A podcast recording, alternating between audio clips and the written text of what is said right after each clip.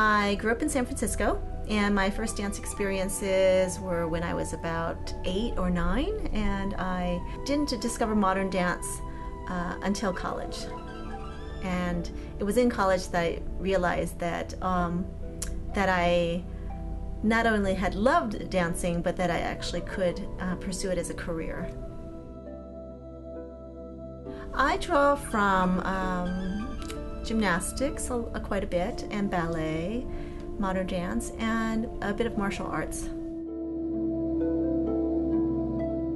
I draw inspiration from a lot of different sources, um, and one is, of course, my cultural heritage, and which is uh, Chinese. Um, my parents uh, came to the United States from China, and um, and instilled a lot of the um, um, beliefs, like in Taoism and, and practices, um, in, in us, and and the language is still with me.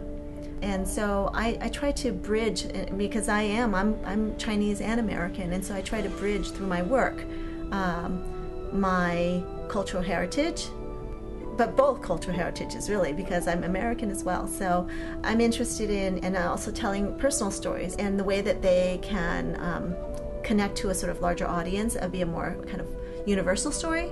Um, because most of us, I mean, pretty much everyone who is an American, except for natives, are are immigrants, and so um, I'm also interested in in how um, how our our uh, families have um, come to this place and, and, and, and made it home and how they struggled and what you know what they left and, and things like that. So that that has also kind of come into um, some of the stories that I'm that I try to tell. Um, I'm, I'm, interested in um, how we're the same essentially, and how we are unique as well.